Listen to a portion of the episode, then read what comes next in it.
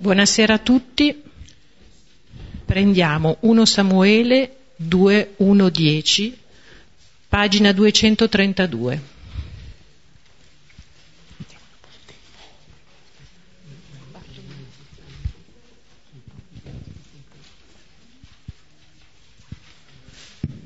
Primo Samuele, capitolo secondo, primo libro di Samuele, capitolo secondo, i primi dieci versetti.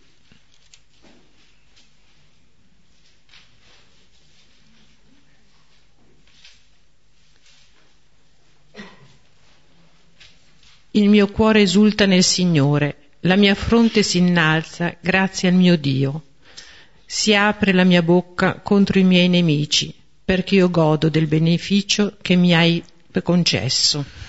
Non c'è santo come il Signore, non c'è rocca come il nostro Dio.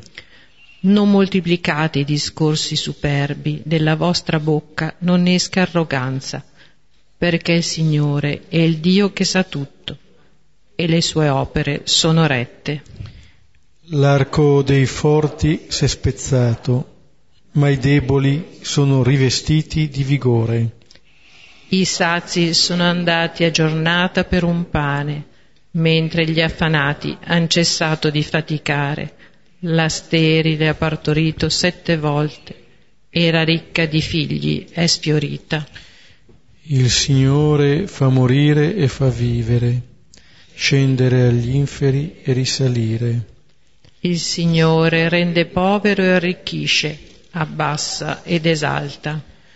Solleva dalla polvere il misero, innalza il povero dalle immondizie, per farli sedere insieme con il popolo e assegnar loro un seggio di gloria perché al Signore appartengono i cardini della terra e su di essi fa poggiare il mondo. Sui passi dei giusti egli veglia, ma gli empi svaniscono nelle tenebre. Certo non prevarrà l'uomo malgrado la sua forza. Il Signore saranno abbattuti i suoi avversari, l'Altissimo tonerà dal cielo il Signore giudicherà gli estremi confini della terra, darà forza al suo Re ed eleverà la potenza del suo Messia. Gloria, Gloria al Padre, e al Figlio e allo, allo Spirito, Spirito Santo, come era nel principio e ora e sempre, nei secoli dei secoli. Amen. Questo che abbiamo pregato, il cosiddetto cantico di Anna, Anna è la madre di Samuele, del profeta Samuele,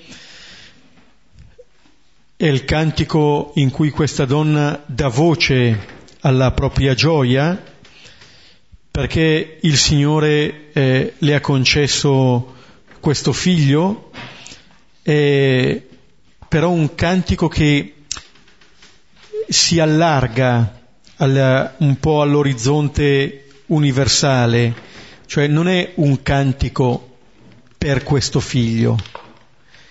Come dire che a partire dalla propria esperienza personale Anna è in grado di leggere tutte le vicende del suo popolo e nel cantico è presente anche qualcosa che riguarda il futuro, darà forza al suo re. Il re ci sarà tra poco, non c'è ancora, però è contenuto quasi in nuce in questa capacità di lodare di Anna. E ciò per cui Anna loda il Signore, in particolare, è che il Signore è in grado di rovesciare quelle che sembrano eh, le sorti dei popoli. Il Signore fa morire e fa vivere, scendere agli inferi e risalire, abbassa ed esalta, rende povero e arricchisce poi accenna a quella che è anche la sua vicenda, la sterile ha partorito sette volte e la ricca di figli è sfiorita. Cioè il Signore è colui che è in grado di portare una novità all'interno della vita delle persone. E questo da sempre, perché è, sono, siamo nelle sue mani, perché al Signore appartengono i cardini della terra e su di essi fa poggiare il mondo. Il cantico di Anna è un invito a guardare gli occhi con fede, a guardare gli oc- con gli occhi di fede quella che è la realtà del mondo, a guardarla in profondità, a vedere chi è davvero il forte a questo mondo. Lo dice poi, non prevarrà l'uomo malgrado la sua forza. Quella che sembra in apparenza la forza dell'uomo tale non è. Anna fa l'esperienza di essere visitata dal Signore e dai suoi doni. Se leggete il capitolo che precede questo cantico, quando Anna prega il Signore, il sacerdote Eli, che è lì al Tempio, al Tempio di Silo la scambia per una ubriaca. E lei dirà, sto solo sfogandomi davanti al Signore. E dopo essersi sfogata davanti al Signore è in grado di cantare davanti al Signore e mette in evidenza quelle che sono le meraviglie del Signore. Ecco, il cantico di Anna è una delle citazioni, delle allusioni che troveremo nel brano di Luca di questa sera, che è il cantico di Maria. Il Magnificat lo troviamo al primo capitolo di Luca, dal versetto 46 al versetto eh, 56, leggeremo, è un cantico che molto conosciuto, genere lo si sa a memoria, è il, il cantico che noi troviamo nella preghiera dei Vespri. E all'interno del, eh, di questo cantico noi troviamo eh, da Maria esaltate le realizzazioni delle promesse che il Signore ha compiuto. Quello che Maria canta è ciò che il Signore ha compiuto e lo canta lei che lo ha accolto. Come nel caso del cantico di Anna, quello di Maria è un cantico allo stesso tempo personale e universale, cioè che riguarda la vicenda di Maria, ma che non termina in Maria. Infatti Maria lo allargherà al popolo, ma ad ogni generazione lo allarga. Allora ascoltiamo eh, questo brano, poi cominceremo a dire qualcosa. Luca 1, 46-56 E disse Maria, grandifica l'anima mia il Signore, ed esultò il mio spirito in Dio mio Salvatore, perché guardo giù alla bassezza della sua serva. Ecco infatti, da ora mi diranno beata tutte le generazioni perché fece a me grandi cose il potente e santo il suo nome, e la sua misericordia di generazione in generazione per quanti lo temono. Fece potenza col suo braccio, disperse gli orgogliosi nel pensiero del loro cuore, abbette potenti dai troni e innalzò tapini. Affamati riempì di beni e arricchiti mandò via vuoti. Si prese Israele suo servo, ricordandosi della sua misericordia come parlò ai nostri padri, ad Abramo e al seme suo per sempre. Ora dimorò Maria con lei circa tre mesi e ritornò alla sua casa. Questo cantico di Maria è la seconda parte del brano che abbiamo visto la volta scorsa della visitazione, della cosiddetta visitazione. Allora, la visitazione è il racconto di questo incontro tra Elisabetta e Maria, dicevamo tra l'Antico e il Nuovo Testamento e questo abbraccio, ma nell'abbraccio tra Elisabetta e Maria c'è anche l'abbraccio tra il Battista e Gesù, con il Battista che riconosce già dal grembo di sua madre il Messia nel grembo di sua madre. E questo incontro, e allora si pone la visitazione, il Magnificat, tra due annunci di nascita, l'annuncio a Zaccaria, l'annuncio a Maria, e quelli che vedremo i due racconti di nascita, di Giovanni il Battista e di Gesù.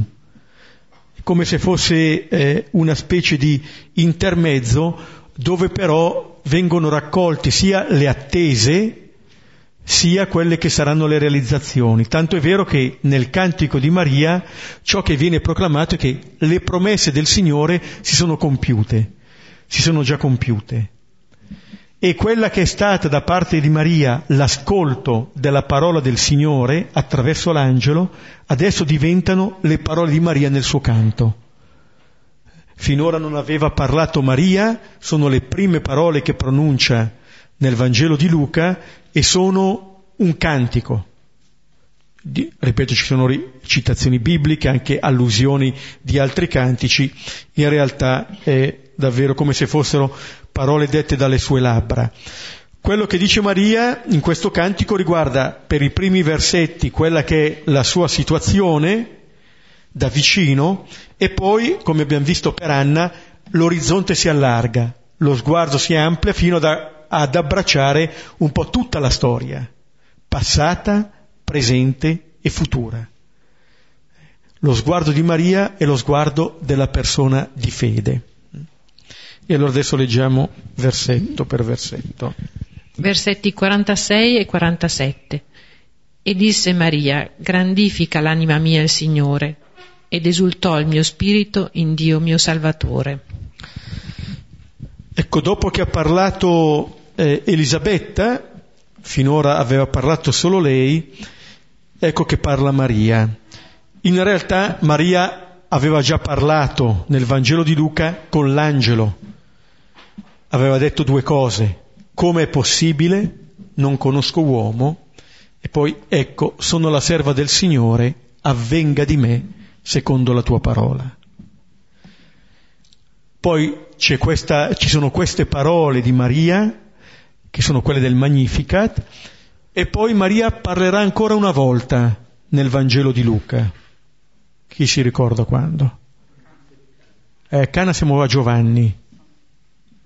Nel Vangelo di Luca parlerà quando Gesù dodicenne è nel Tempio, loro tornano e dirà, figlio, perché ci hai fatto questo? Tuo padre e io, angosciati, ti cercavamo.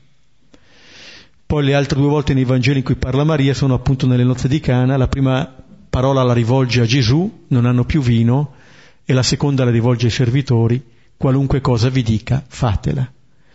Notate cosa dice ai servitori nel Vangelo di Giovanni, quello che lei stessa ha detto all'angelo. Eccomi sono la serva del Signore, avvenga di me secondo la tua parola. Come a dire che quello che dice Maria è ascoltate Gesù e fate quello che vi dice. Sono poche le volte in cui Maria interviene. Giuseppe nei Vangeli non parla proprio. Maria dice poche cose, ma sono quasi tutte cose rivolte al Signore. E quando si rivolge agli uomini, a questi servitori, dice di fare quello che il Signore dice. Però Maria dice, comincia a proclamare questa grandezza del Signore adesso. Uno potrebbe chiedersi, perché questo cantico non, non è stato fatto a Nazareth, dopo l'annuncio? Ma avviene adesso, dopo che Elisabetta le ha rivolto quelle parole di saluto. Allora, da un lato eh, ci dice che Maria non sta esaltando se stessa. Delle parole sorte subito dopo la visita dell'angelo non avrebbero avuto molto senso. Però Maria qui, l'avevamo visto la volta scorsa, eh, sente da parte di Elisabetta è scoperto quello che è il suo segreto. A che debbo che la madre del Signore venga da me, che è benedetta, che è benedetto il frutto del suo grembo, beata colei che ha creduto all'adempimento delle parole del Signore. In un certo senso, il fatto che Elisabetta la riconosca in questo modo offre a Maria la possibilità di esprimersi, finalmente di dire quello che portava dentro di esprimere la gioia che l'accompagna. Qualcosa di analogo a quello che avviene anche a livello delle relazioni umane. Noi quando ci sentiamo pienamente accolti e riconosciuti, siamo in grado di esprimerci a nostra volta.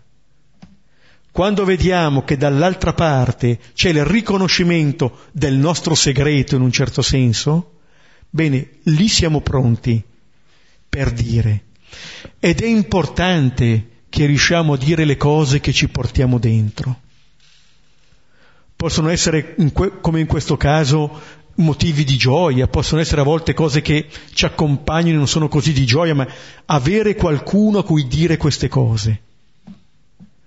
Perché Maria dice queste cose come preghiera al Signore, ma le dice lì, di fronte alla cugina Elisabetta, a colei che ha appunto riconosciuto in Maria la madre del suo Signore.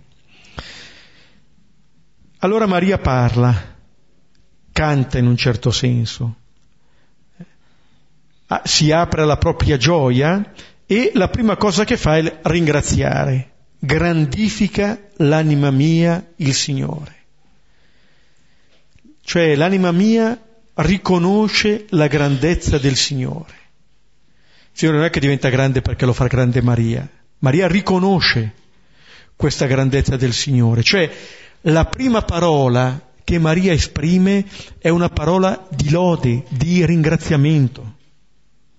E questa è chiamata a essere sempre la prima parola di ogni nostra preghiera.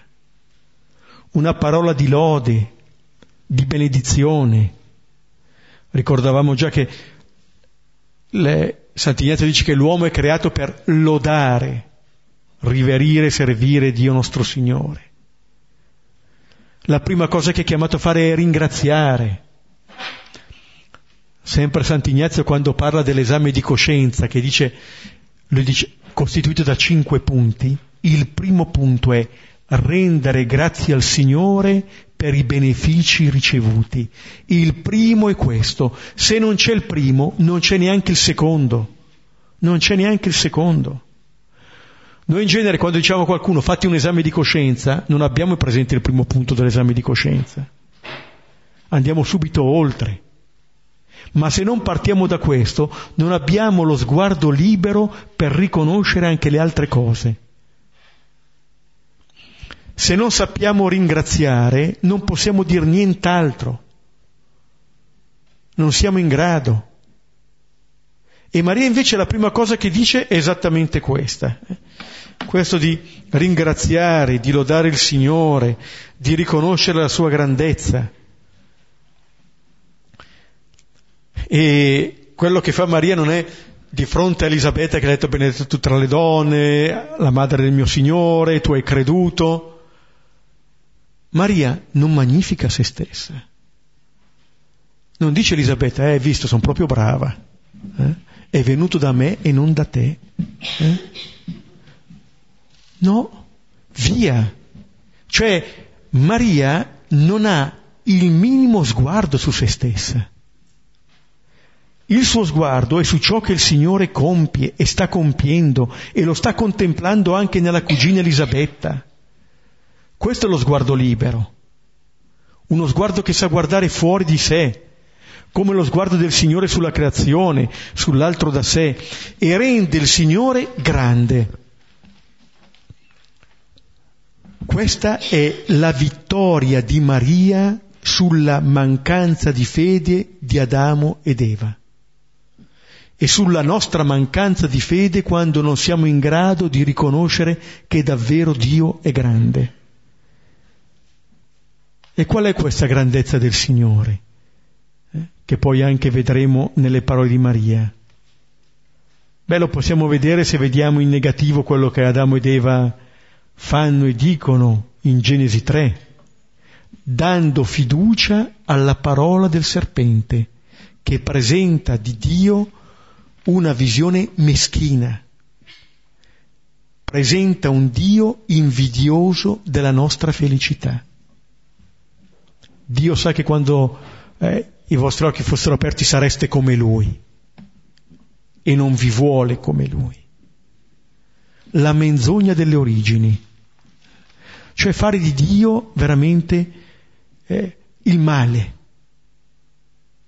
presentare l'immagine diabolica di Dio e rendere davvero Dio un Dio meschino, un Dio che gode del nostro insuccesso, della nostra felicità. Questa è l'astuzia del serpente. Eh? Un'astuzia che più o meno ci accompagna un po' tutti. È come se l'uomo si fosse fatto un Dio a propria immagine e somiglianza. E allora c'è un'immagine di grandezza d'amo che è all'opposto della grandezza del Signore. La grandezza del Signore è nel far spazio all'altro, la grandezza di Adamo è di togliere spazio. Il Signore è in grado di creare l'altro da sé, noi lo vorremmo eliminare perché ci dà fastidio. Ed esultò il mio spirito in Dio mio Salvatore. Allora, quello che Maria dice è che questo Dio, questo Dio grande, è il suo Salvatore. È colui che ha dato senso alla sua vita, è colui che ha fatto rinascere Maria, le ha dato davvero una vita nuova, non solo nel grembo, ma le ha dato una vita nuova nel modo nuovo di guardare le cose. Vedete allora, grandifica e il suo spirito esulta. Queste parole di Maria sono parole che nascono dalla gioia. Quello che le ha detto l'angelo, rallegrati, piena di grazia, gioisci, piena di grazia, si esprime così, in queste parole. E Maria subito le dice. È come se ciò che porta nel cuore è esattamente questo. Se deve dire qualcosa, la prima cosa che dice è la gioia che porta dentro. E probabilmente è la gioia che l'ha accompagnata nel viaggio da Nazareth alla casa di Elisabetta. Continuiamo. Versetto 48. Perché guardo giù alla bassezza della sua serva. Ecco infatti, da ora mi diranno beata tutte le generazioni. Guardo giù. Ecco, adesso cambia un po' il soggetto. Aveva detto l'anima mia magnifica, il mio spirito esultò, D'ora in avanti c'è un altro soggetto, il vero soggetto di questa storia, che è il Signore. Tutto era nato da Lui. È Lui che ha mandato l'angelo Gabriele a Nazareth. L'avevamo visto. È stato il Signore. E eh, ciò per cui Maria esulta, perché il Signore ha guardato giù sulla, bazze, sulla bassezza della sua serva.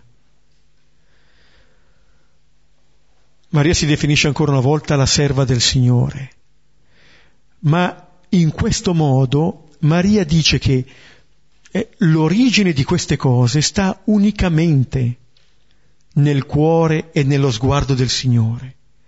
L'avevamo già visto guardando il brano dell'incarnazione, dell'annunciazione. Qui Maria adesso lo rende esplicito.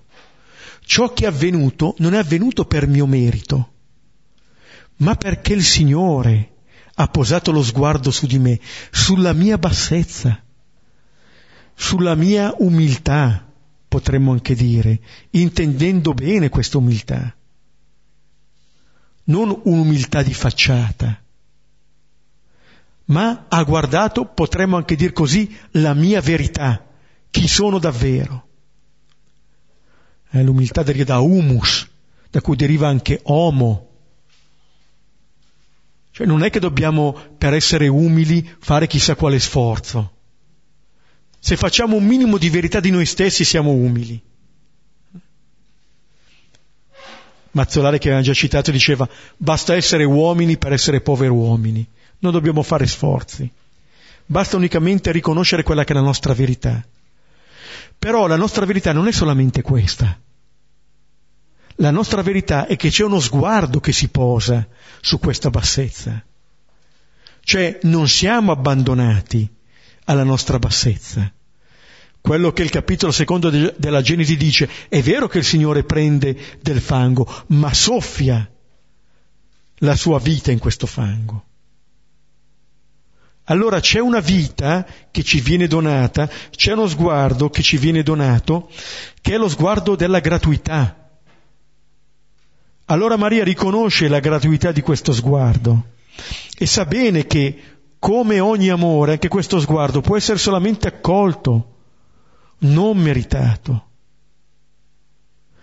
Altrimenti questo è il cosiddetto peccato del giusto, che vedremo continuamente anche nel Vangelo di Luca, ma che possiamo vedere anche nella nostra vita ogni qualvolta pensiamo che o che ci meritiamo qualcosa o che il Signore non ci ha dato qualcosa di cui meritiamo, che meritiamo. Esempio emblematico, il fratello maggiore della parabola di Luca 15, cos'è il figlio del prodigo. Io ti servo da tanti anni e tu non mi hai dato mai un capretto. È un servo ben diverso da questa serva. Maria qua si rende conto che l'essere serva è una grazia, perché si rende conto che c'è questo dono che l'accompagna. Ma questo fatto ci libera anche da ogni ansietà, da ogni perfezionismo religioso, da ogni dover fare o dover essere in un certo modo. Prima cosa da fare, accogliere, accogliere. La prima cosa da fare. E la prima cosa da dire, come vedevamo prima, è ringraziare e lodare. Se non ci sono queste due cose, anche le altre non ci saranno. O se ci saranno, ci saranno solamente allora per aumentare ancora il nostro io, anche il nostro io religioso. E allora Maria dirà, da ora mi diranno beata tutte le generazioni, un po' quello che ha detto anche Elisabetta, ma perché diranno beata Maria? Perché il Signore ha guardato giù su di lei. Questa è la sua beatitudine e dice tutte le generazioni, quella che l'ha preceduta come Elisabetta, quelle che sono le sue contemporanee e quelle che verranno dopo. Ma questo ci dice anche che anche noi la diciamo beata, perché anche noi riconosciamo che il Signore all'opera ogni volta che questo suo sguardo si abbassa sui suoi servi, cioè su chi confida in Lui, su chi si abbandona a Lui, su chi dice a Lui la tua parola avvenga in me. Eh? Sono la serva del Signore, sono il servo del Signore, avvenga di me quello che hai detto. Questo ci farà sperimentare la beatitudine. Questa è la vera beatitudine, fare quello che la parola dice.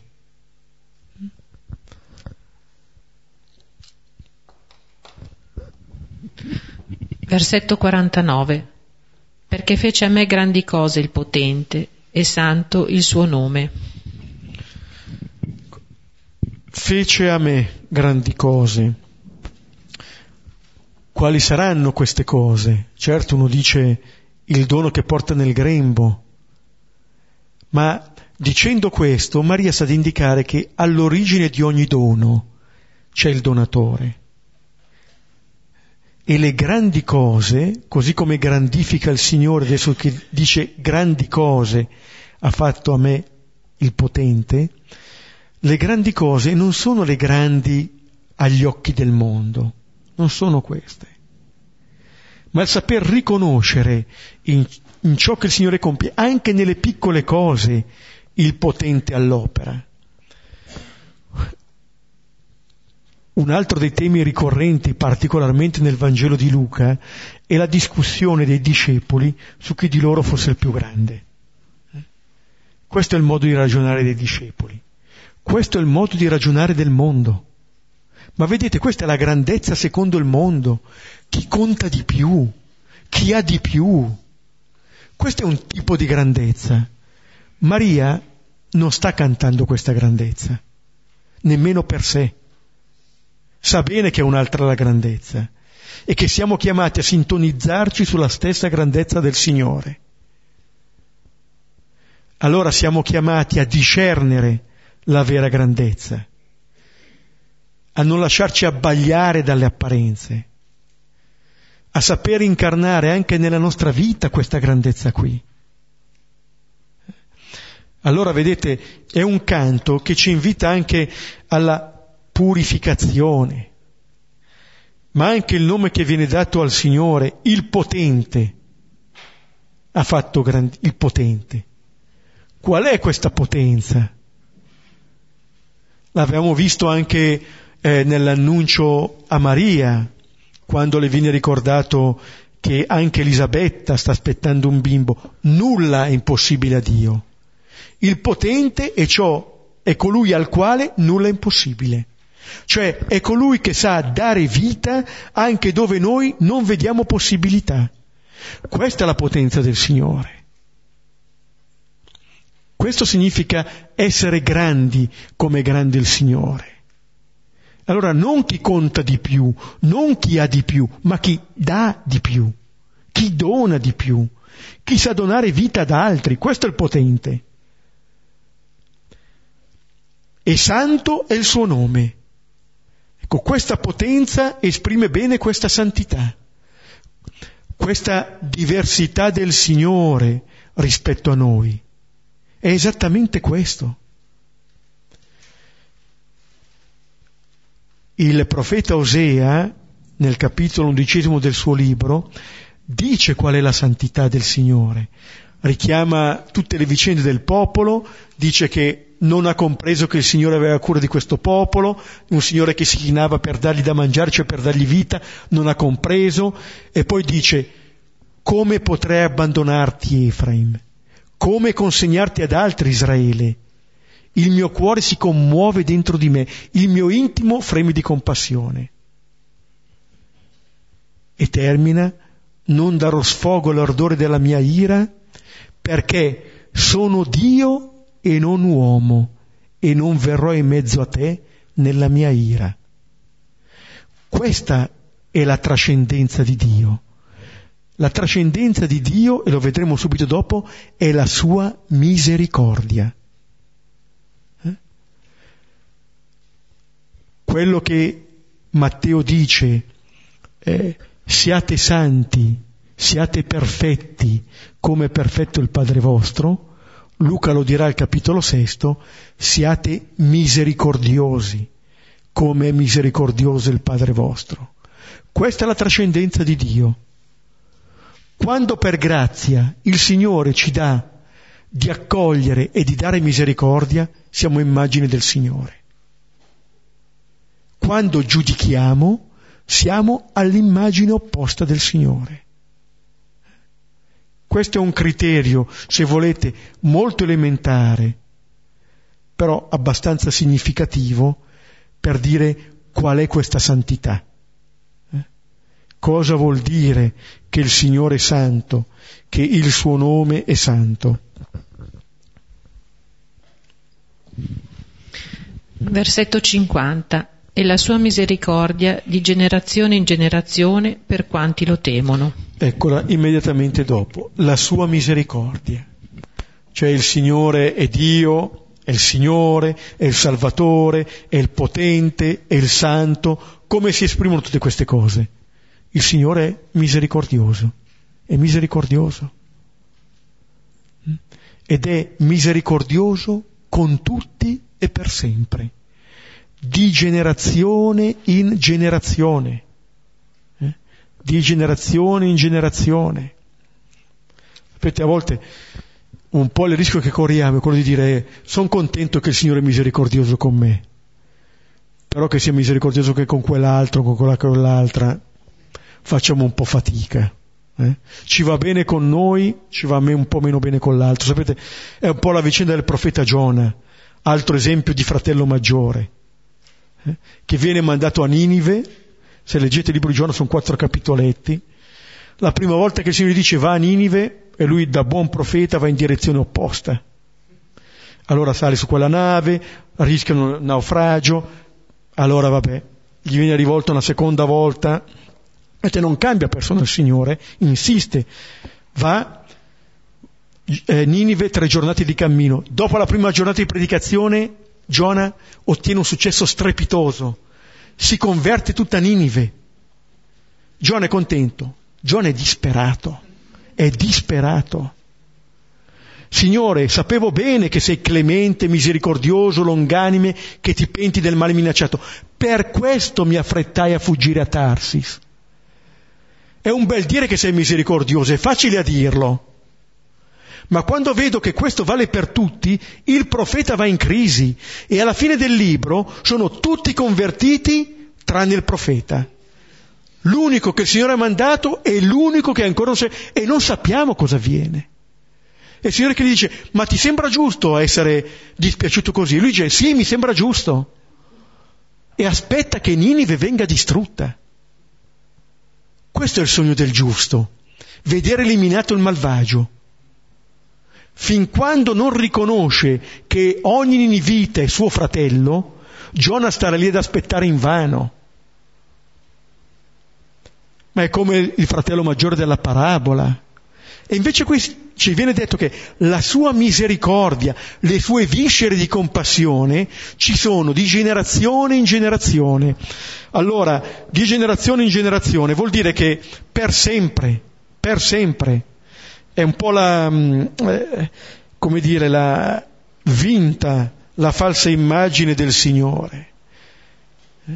E anche il dire che se di generazione in generazione guardiamo che ogni generazione, perfino la nostra, con occhi di gioia, perché la, miseric- la misericordia del Signore è ancora all'opera.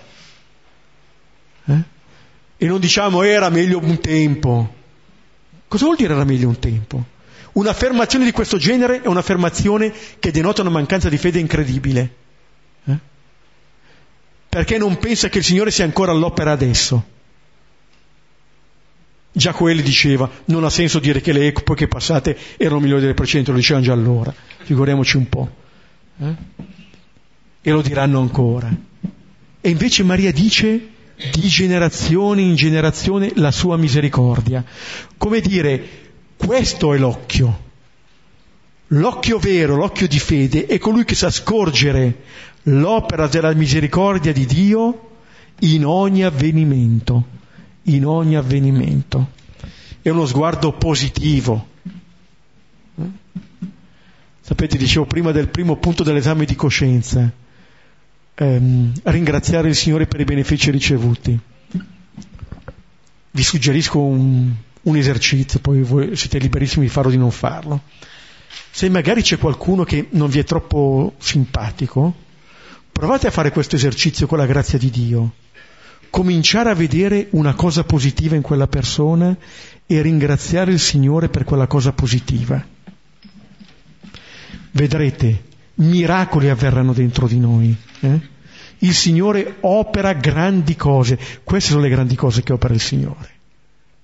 Queste sono le grandi cose che ci cambia. Eh? Che ci cambia. versetti 51, 52, 53 e 54. Fece potenza col suo braccio, disperse gli orgogliosi nel pensiero del loro cuore, abbatté potenti dai troni e innalzò tapini, affamati riempì di beni e arricchiti mandò via vuoti. Si prese Israele suo servo, ricordandosi della sua misericordia. Ecco, il potente fece potenza col suo braccio. E abbiamo visto allora quale espressione può avere questa potenza. Il braccio del Signore ricorda i prodigi dell'Esodo, anche quella, l'esperienza di nascita e di rinascita del suo popolo. Il Signore ha liberato il suo popolo, l'ha tirato fuori dal luogo di schiavitù, dalla casa di schiavitù. Questo è ciò che fa il Signore. E poi eh, è all'opera raddrizzando quelle che sono tutte le nostre storture, le nostre deviazioni, presentate bene da queste, da queste coppie di opposti, eh? orgogliosi, potenti, tapini, gli arricchiti, invece gli affamati, riempiti di beni. Questi opposti sono chiamati a ritrovarsi nell'unità. Eh? Se fa piazza pulita dell'orgoglio è perché tutti ci ritroviamo umili, cioè ci ritroviamo veri, che non mettiamo delle maschere, perché in questo modo davvero ci sentiremo amati per quello che siamo e non per quello che crediamo o vogliamo essere. Fin quando penseremo di essere amati per quello che crediamo di essere o di valere, è quasi un meritarci, ma non è questo che ci riempie di gioia. Quando siamo accolti per quello che siamo, allora sì, sperimentiamo davvero l'opera del potente, lo sguardo del misericordioso.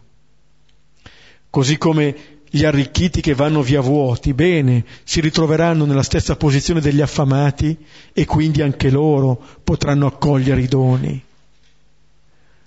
Non c'è una discriminazione, c'è un criterio, uno stile che viene qui delineato dalle parole di Maria.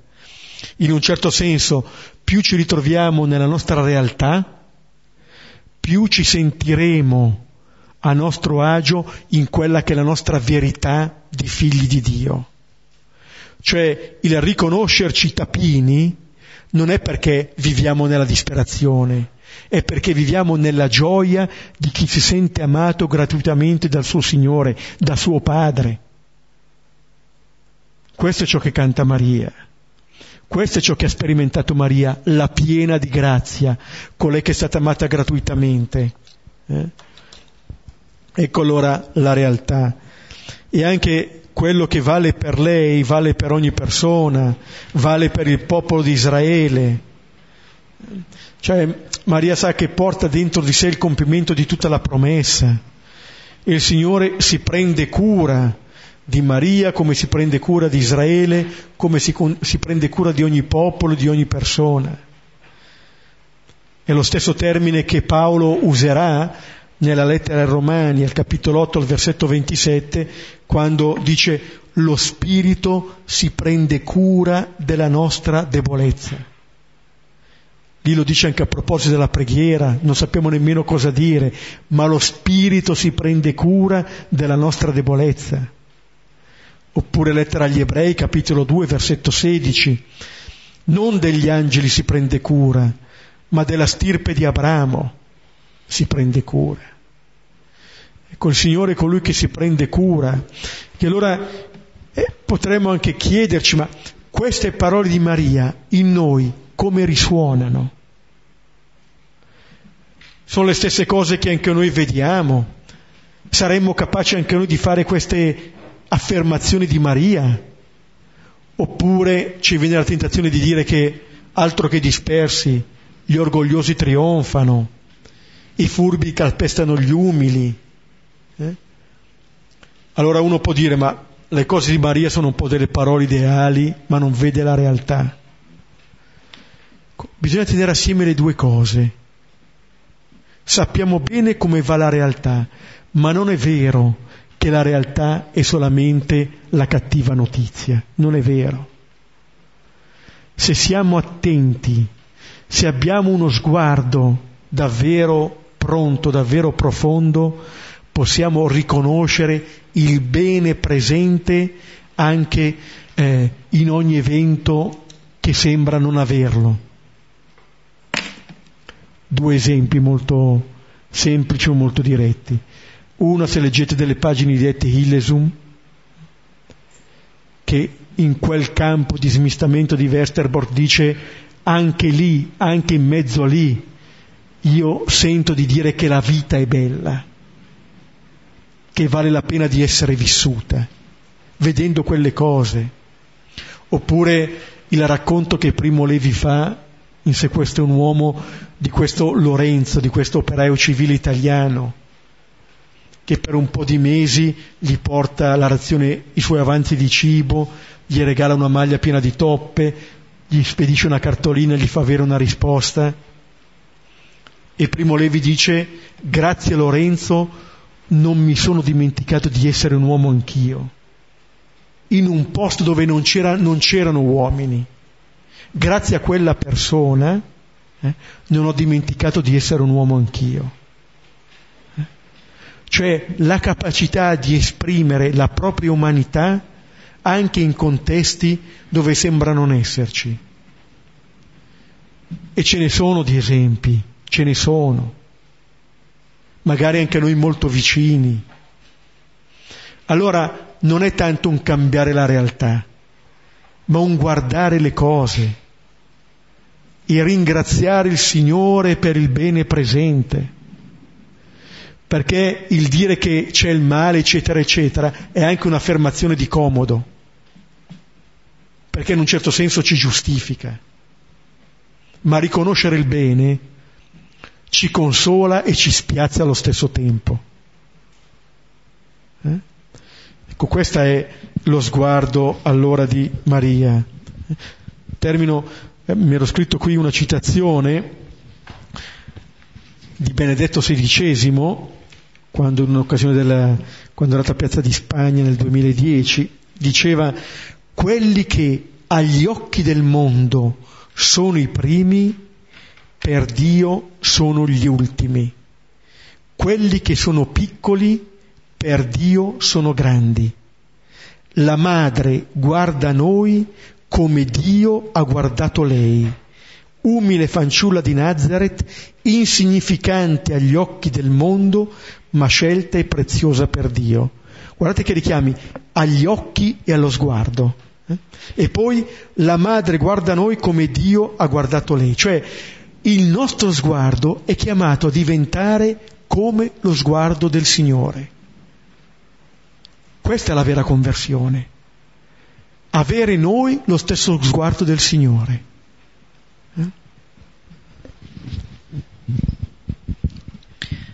Versetto 55. Come parlò ai nostri padri, ad Abramo, al seme suo per sempre. Ecco, come parlò? Cioè Maria ormai vede realizzate le promesse, quelle che con Zaccaria e soprattutto con Maria abbiamo visto delle cose dette al futuro, già in Elisabetta, ma adesso ancora più in Maria, le vediamo come promesse compiute. Eh? Con l'incarnazione del figlio si sono compiute le promesse. Come parlò? Cioè il Signore è fedele alle sue promesse, le compie e Maria si rende conto che quello che si compie è la stessa promessa fatta da Abramo, il nostro padre nella fede. E queste promesse le vede realizzate in lei stessa. E questo è ciò che siamo chiamati anche noi a contemplare. Poter realizzare in noi le promesse, ciò che il Signore ha detto ad Abramo e al seme suo per sempre, al popolo di Israele, ma anche noi come seme di Abramo, per sempre. Ecco, allora è qualcosa che è valido non solo per Maria, ma per ogni persona che come Maria accoglie questa parola. Versetto 56. Ora dimorò Maria con lei circa tre mesi e ritornò alla sua casa. Ecco, Maria era arrivata al sesto mese adesso si ferma tre mesi ancora con, con Elisabetta, ormai il tempo è, è quello scandito dalle promesse del Signore, come un modo di sottolineare che davvero il tempo ha origine in Lui. E sta tre mesi, questo è, è, un richiamo, avevamo visto la volta scorsa il secondo libro di Samuele al capitolo sesto, la vicenda dell'arca, dice il, al versetto eh, 11, l'arca del Signore rimase tre mesi in casa di Obed Edom, eh? cioè lo stesso tempo di permanenza di Maria ed Elisabetta. Vedete come c'è questa stretta unione nel rileggere. Ecco, Maria è l'arca, è l'arca. Cioè è colei che davvero è, è tempio del Signore, porta in sé la presenza del Signore. E ciò che fa Maria l'avevamo accennato anche la volta scorsa, è ciò che è chiamato ad essere ogni incontro autentico. Maria ha lasciato casa sua, le cose alle familiari, si è recata da Elisabetta, cioè una che sa lasciare casa sua e una che sa dimorare presso la casa di un altro ed è una che poi sa anche ritornare a casa sua. Dove in questo c'è davvero anche il lasciare andare, cioè non c'è un impossessarsi, c'è avere questa libertà nel, eh, nel costruire queste relazioni, eh, sapersi staccare, tornare a casa propria, che è un altro luogo di incontri, tra l'altro anche il luogo in cui l'angelo l'aveva visitata, è il luogo in cui l'ha visitata la parola però appunto l'importanza anche del, di questo ritorno a casa. Ecco così questo racconto che questo episodio della visitazione ha preso origine. Da questi passi di Maria verso Elisabetta, adesso termina con i passi di nuovo di Maria verso casa. Ecco, ci fermiamo qui, possiamo riprendere eh, questo testo e poi condividere hm, quello che più risuona in noi.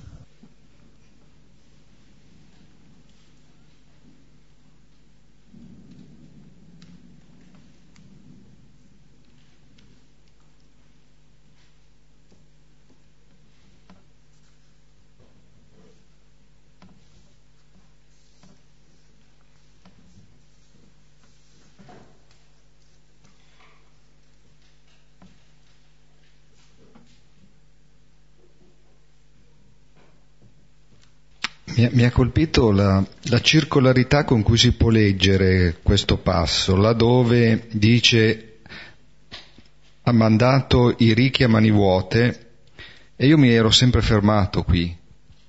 E invece questi ricchi che sono stati mandati via, che sono diventati poveri, a questo punto vengono colmati di beni. Quindi questo eh, dà una, una, dinamica diversa no, alla, alla, lettura. Che... E poi ehm, anche il fatto che eh, Maria dica, eh, siccome sono stata guardata, allora ha, questa consapevolezza sia dell'anima che dello suo spirito. Cioè io, eh, mi, sem- mi, ha sempre colpito questo fatto del, che, che qui si dice l'anima mia magnifica e il mio spirito esulta. E poi io mi ero fermata qui, però questo avviene grazie a, essere, a questo essere guardati dal, dal, Signore, quindi mette veramente tutta la persona in movimento, ecco, è, molto bello questo. Mi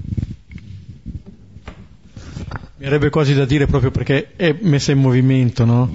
Che più che portare lei il Signore nel grembo, viene portata eh, dal Signore che ha nel grembo.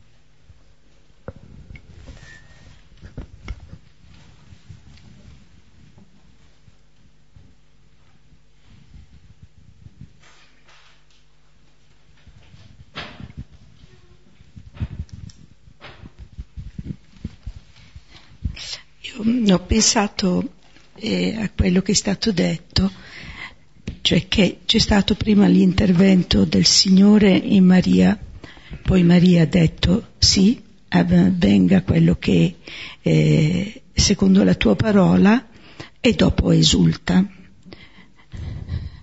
E mi chiedevo per me così, qual è questo sì che devo, eh, che devo dire perché possa poi gioire. E mi riferivo alla, eh, a una um, situazione della mia vita che l'ultimo dei miei figlioli è un ragazzo che adesso ha fatto 30 anni, che eh, come tanti giovani eh, di queste generazioni ha un lavoricchio, mh, mm, non può crearsi una, una sua autonomia, un suo futuro e che non crede, che è la cosa che più mi disturba, perché secondo me penso che se avesse la fede avrebbe una speranza in più. Ora io tutti i giorni, da anni, prego perché mio figlio si converta, prego mh, mm, e mi, so, mi sto impegnando a fargli conoscere l'amore di Dio amando Lui questo è il mio desiderio, non avviene niente di questo, non avviene niente. Certo sogno per lui anche che si realizzi umanamente, ecco. E, e di fronte a questa realtà che non si muove una foglia in nessun senso, qual è il sì che devo dire?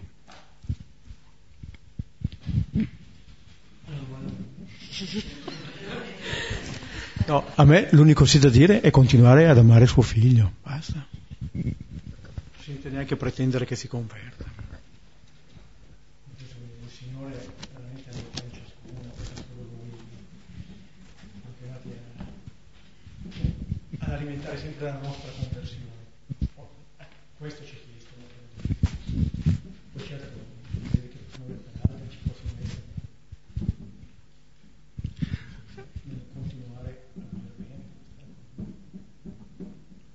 A me eh, viene in mente leggendo questo passo che conoscevo, insomma, il comportamento di Maria come quello che dovrebbe essere un modello per noi. Mi viene in mente Henri Nouwen, che è un, un religioso, credo olandese, da poco scomparso, in cui diceva che eh, noi dovremmo capire che non dobbiamo cercare Dio, ma essere cercati da Dio. Non dobbiamo cercare di capire Dio, ma essere capiti, essere compresi da Dio. E non dobbiamo amare Dio, ma dobbiamo ess- cercare di essere amati da Dio. Ecco, questo comportamento, diciamo, recettivo, più che a- all'assalto, no? che ci fa capire, ci fa diventare strumenti, insomma, di Dio. Ecco.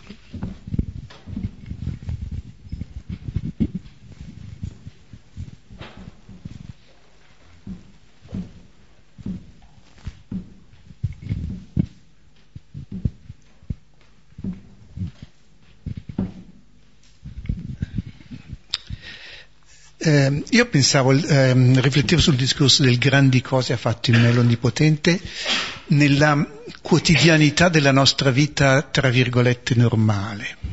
Cioè riuscire a leggere questa cosa. Eh, riflettevo un po' di tempo fa, ho ascoltato una riflessione sul stupore del quotidiano. Cioè come dovrebbe essere normale per noi stupirci della grandezza della nostra normalità della immensa gratuità della nostra normalità. E eh, quindi partendo da questo stupore del quotidiano, proprio il godere delle cose che ci circondano, delle amicizie, delle persone, degli eventi che viviamo, anche degli eventi più normali. No?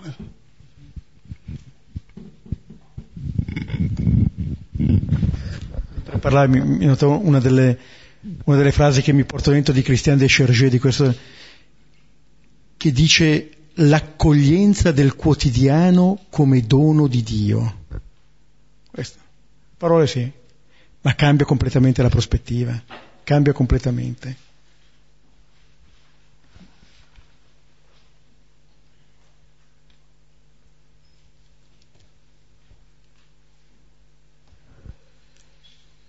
Ci fermiamo qui con l'intervento di Max. Bene. Allora, ehm, ma sì, direi possiamo terminare leggendo insieme il Magnificat. Mm. Poi vi darò un qualche avviso. Preghiamo tutti insieme. L'anima mia magnifica il Signore e il mio, spirito esulta in Dio, mio Salvatore, perché ha guardato l'umiltà della sua serva. D'ora in poi tutte le generazioni mi chiameranno beata. Grandi cose ha fatto in me l'Onnipotente. e santo è il suo nome. Di generazione in generazione la sua misericordia si stende su quelli che lo temono ha spiegato la potenza del suo braccio, ha disperso i superbi nei pensieri del loro cuore, ha rovesciato i potenti dai troni, ha innalzato gli umili, ha ricolmato di beni gli affamati, ha rimandato i ricchi a mani vuote, ha soccorso Israele il suo servo, ricordandosi della sua misericordia, come aveva promesso ai nostri padri, ad Abramo e alla sua discendenza per sempre. Nel nome del Padre e del Figlio e dello Spirito Santo. Amen. Bene, questo è l'ultimo incontro di quest'anno. Eh, vi porto ai saluti di Padre Silvano. Il, il prossimo incontro si dioschiere a sarà la metà di ottobre, ma metteremo sul sito la data. Eh, viene di lasciarvi un, con un compito per l'estate. Potrebbe essere interessante, oltre a leggere mm, i brani di Luca fin qui, o se volete potete già cominciare a leggervi anche tutto il Vangelo, provare a comporre ognuno il proprio magnificat. Cioè, di che cosa lodo il Signore nella mia vita? Quali sono le grandi cose per cui lodo il Signore? Eh? Vedere un po' i grandi momenti nella nostra vita personale, l'amore ricevuto, gli incontri, e provare anche a scriverlo e a farlo diventare un po' la vostra preghiera. Eh? Dirlo con Maria, ma con parole vostre. Provate. Proviamo. Bene, buonanotte, buona estate. Eh, le sedie.